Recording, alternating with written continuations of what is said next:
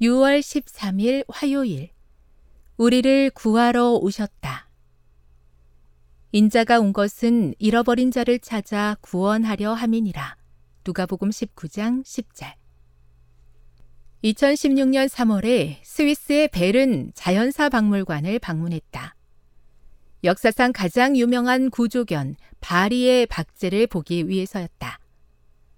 바리는 수컷 세인트 버나드이며 스위스, 이탈리아의 알프스산 경계의 그랑 생베르나르 호스피스에서 태어났다. 해발 고도 2,500m에 살을 애는 추위와 눈보라가 몰아치는 이곳은 여행객에게 시련을 안겨주곤 했다.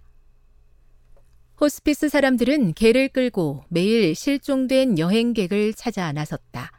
그 중에서도 지칠 줄 모르는 바리는 40명 넘는 사람을 구했다. 바리는 그림과 이야기책 덕분에 세월이 지나도 잊히지 않았다. 바리에 관한 여러 이야기가 전해 내려온다. 독한 술이 든 작은 병을 목 뒤에 걸고 다녔다는 이야기. 반쯤 얼어붙은 소년을 찾아 등에 메고 호스피스로 돌아왔다는 이야기. 41번째의 생명을 구하려다 늑대로 오인한 나폴레옹의 부하에게 총검으로 찔려 최후를 맞이했다는 이야기 등이다. 바리가 죽고 200년이 흐른 2014년 6월 13일, 베른 박물관은 전설적인 세인트 버나드 바리라는 이름으로 영구 전시를 개최했다. 바리를 바라보며 나는 200년 전으로 시간 여행을 떠났다. 눈 덮인 알프스에서 여행객을 구하는 바리의 모습을 상상해 보았다.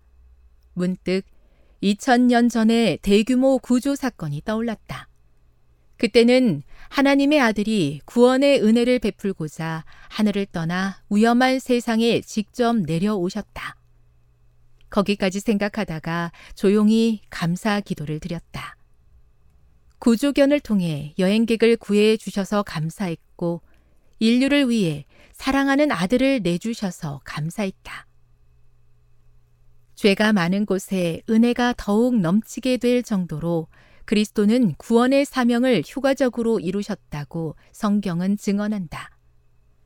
또 그분은 자기를 힘입어 하나님께 나아가는 자들을 온전히 구원하실 수 있는 분이다.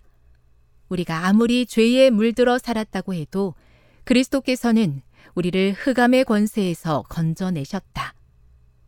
사랑의 아들의 나라로 옮기셨으니 그 아들 안에서 우리가 속량, 곧 죄 사함을 얻었도다. 인자가 온 것은 잃어버린 자를 찾아 구원하려 함이니라. 누가복음 19장 10절.